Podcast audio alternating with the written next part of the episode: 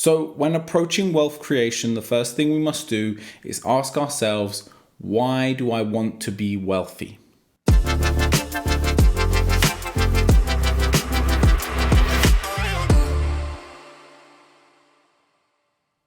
What's up, guys? I hope you're well. This is going to be the first in a new series of videos about wealth creation. Basically, what we're going to be talking about in this series is money. And I thought there's no better place to start with a series like this than to discuss the idea of why you would want money in the first place. And more importantly, because a lot of us do, and it's understandable, but I think we should explore it why do you want to be rich? Quote unquote. So, I think before you go after anything in life, any goal, anything you want to achieve, it's really important to ask yourself the question why. Because you need to have that intrinsic motivation to go after it and get it. It's no different than if you were trying to lose some weight or gain some muscle, or if you were trying to make more friends or anything like that. Anything that you try to go after in life, you need to know why you want it. And the reason you want to know why is, like I said, down the line, when the excitement passes and the challenges of achieving what you want start to present themselves, it's at this point that you need to have the intrinsic motivation to continue to continue and to have the discipline to move forward in the direction of what your goals are. When I talk about intrinsic motivation, just in case any of you are unfamiliar, extrinsic motivations are things outside of yourself that motivate you to do things. Take, for example, someone says to you, You should really earn some more money. Their opinion and them giving you that opinion might be an extrinsic motivation or they might put you down for the job that you have or the amount of money that you earn. And this might make you feel angry. It might it might make you want to prove yourself to them. Extrinsic okay? Intrinsic comes from within you it's a personal choice and a personal decision on why you want to do something and the benefits that it's going to bring to your life it's a lot more powerful because you carry you around with you all the time. If that person who criticized you goes out of your life and someone else comes along the next day and tells you you're earning enough money, that might be enough for you to then leave that goal aside. Whereas the intrinsic motivation is with you at all times because it's personalized, it's within you. So, when we're talking about money in particular, the reason I wanted to do this series is because money is a bit of a dirty word still it's still a bit of a taboo to sit here and discuss how can I get more money. Mostly because it brings associations of things like greed. We feel like that if we're pursuing something materialistic like money, that that's a bad thing, that we shouldn't be after that. And I spoke the other week in the book club series about the seven spiritual laws of success. And I spoke about the law of detachment and how everything you truly need in your life is within you. So we don't truly need money, it's not something that's within us, but it's something that we can want and it's something that we can work to outside of us. The reasoning for wanting money should be to further whatever kind of life you enjoy to live. You see, money often is associated with turning people bad. They changed once they got money oh, you know, rich people are all the way you get rich is by being a bad person, by being greedy. If you if you've got money, the way you keep money is by being selfish. These are the associations we have, uh, majority of the time, with regards to accumulating large sums of money.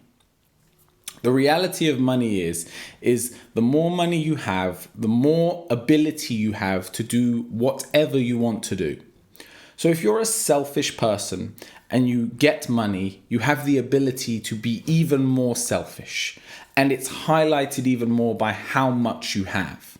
Really rich people, if they don't give to charities or they don't do supportive causes or they're seen just purchasing things for themselves, it's amplified by the sheer amount of wealth that they have.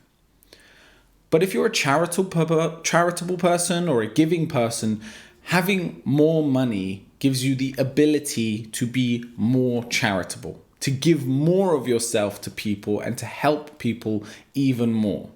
And you might think of this at a smaller scale that having more money will allow you to help the people around you more.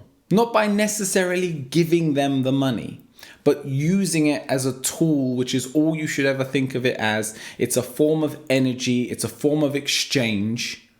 And that's what we need it for so that we can get more of what we want in life done. So, when you think about money and you think about wanting to be quote unquote rich, and I'm saying it like that because what, what your idea of rich is and someone else is going to be very different. The same idea of if you said someone was fit and healthy, someone else might have a different interpretation of that. A more muscular physique or a more slim physique, a more meat based diet or a more vegetarian based diet. You see, these two things in two different people's mind would be considered healthy or unhealthy. And for a lot of people, the idea of having 50 grand in the bank is considered to be wealthy. For others, they might be looking for a million in the bank. The number is probably one of the least most important things. How much exactly is not that important. What's important is that you understand how much you would need to do whatever it is that you want to do with it. And the more you can have, the more abundance of it you can have, the more you'll be able to do, the more you'll be able to serve if that's your intention. Now, if your intentions are purely selfish and you just want money so that you can have money for yourself, that's your personal motivation, but own it. That's really important. Don't kid yourself into thinking that it's anything else because you, if you're lying to yourself about it, your intrinsic motivation is going to get morphed. And when it comes time, when the crunch comes and you have to answer the difficult question or you need to be confronted with the need to be disciplined, it's not going to be there if you're pretending that you're doing this for another reason other than the one that you truly are. So, when approaching wealth creation, the first thing we must do is ask ourselves why do I want to be wealthy? Then we must clarify what wealthy or what rich means to us. For the majority of people, the idea of being wealthy is to be financially free. Even as someone who's unmotivated by money, the way I see money as someone who's not particularly excited by it is I want to have enough money to no longer care about money. Does that make sense? I don't want to spend my day thinking about the stuff because I don't really care about it. So I want to earn enough of the stuff that it's no longer a concern in my life. That my concerns can be put elsewhere. My energy, my focus, my creativity can go into other areas of my life than simply worrying about how I'm going to pay bills, how I'm going to send kids to school, how I'm going to put food in people's bellies. That's my that's my why of what I want money for. And it's very clear in my mind. So it keeps me on track, it keeps me focused. Now, you could sit down and you could get a spreadsheet out and you could work out exactly what that number is. And that's a great way of doing things. I really recommend that everyone gets a better handle on their budget and on their money. And by confronting your numbers, it becomes less of a taboo it becomes something that you don't need to necessarily be so afraid of. The problem is, is we're also scared of money that we don't even look at our own. Not only will we not talk about it with other people, not only will we not have the conversations to get the information that we need, but we won't even open our own banking app for fear of the numbers that we're going to see and the overwhelming prospect of having to manage our money. Like everything else, we need to get control of ourselves. We need to get our house in order before we can then help others. You want to help others, you want to do services to others, but the first thing you must do is make sure you're in a position to do so. Put your mask on before helping the person next to you. It's the same thing again. If you're in a position where people are needing to help you, then how are you able to help others? So ask yourself Why do you want to build wealth? Ask yourself, how much wealth do you want to create? What is the end goal? At what point will you be satisfied? At what point will you then set your next goal, your next target? We've spoke about setting very clear and very concise goals. I'm going to contradict myself a bit here. I spoke earlier about saying how much you want doesn't really matter. But what it does matter is that you're very clear on how much you want. So whether you want 50,000 or a million, the number doesn't matter, as in to everyone else in the world, what your number is is completely up to you and no one can tell you you're right or wrong for wanting it. But then you must be very clear within yourself how much you want. Because how can you ask the universe for something? How can you put a plan in action for something you want if you are not clear on exactly what it is? So, first figure out exactly how much you want, and then you can start working out ways of getting it. And the whole idea of this series of videos is we're going to talk about wealth creation from things like investing, from things like property, managing debt, and any questions you have on managing your finances.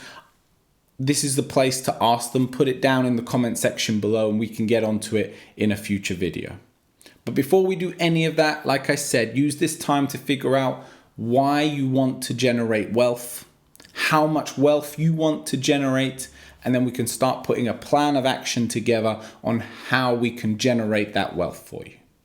And as always, take care of yourself.